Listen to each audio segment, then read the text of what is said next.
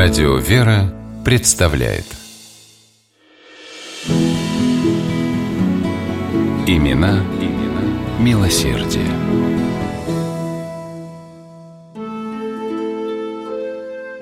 В декабре 1910 года Владимирский губернатор поручил одному из своих тайных советников потихоньку собрать информацию о хозяине и директоре фабрики товарищества Собинской мануфактуры Александре Лукиче Лосеве.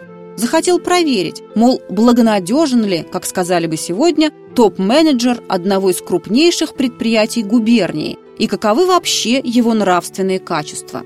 Тайный советник постарался на славу и узнал о Лосеве такое, во что был посвящен только самый узкий круг избранных а именно, что на протяжении уже многих лет Александр Лукич широко занимается благотворительностью. Действительно, Александр Лукич Лосев о своих добрых делах кричать на каждом углу не любил, предпочитая по евангельской заповеди совершать их без огласки. Но, как сказано в Евангелии, нет ничего тайного, что не сделалось бы явным, особенно если это добро, совершенное с любовью к ближнему. Поначалу благотворительная деятельность Лосева распространялась лишь на его фабрику в рабочем поселке Собинка.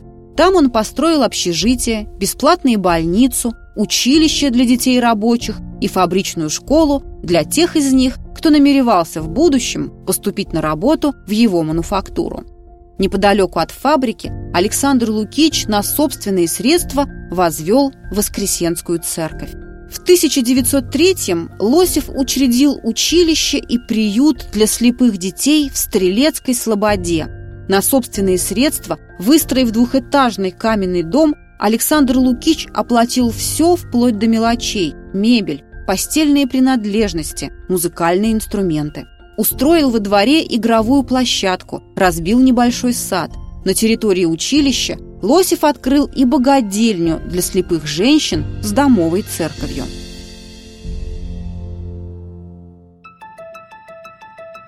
Не стремился афишировать Лосев и свои пожертвования на открытие Владимирского детского приюта для сирот и беспризорников, первых в городе яслей для малолетних детей, нескольких богоделин во Владимире и окрестностях, сельских школ в селах Арбузово и Ворша. Но и о них стало известно – Получив такие сведения об Александре Лукиче Лосеве, Владимирский губернатор молчать не смог. В Петербург полетело письмо с прошением о награждении Лосева и присвоении ему почетного гражданства. Император Николай II губернаторское прошение удовлетворил. А Александр Лукич продолжал помогать людям. В 1915 году он построил трехэтажный дом дешевых квартир, где за небольшую плату, либо вообще бесплатно, малоимущие семьи могли снять благоустроенную комнату.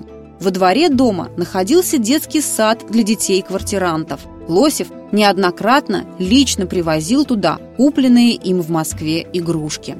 Через два года, в мае 1917-го, Александр Лукич скончался – а еще через полгода к власти пришли большевики и постарались, чтобы жители Владимира стерли из памяти имя того, кто сделал для них столько добра. Вряд ли они подозревали о том, что сам Лосев, возможно, сказал бы им за это только спасибо.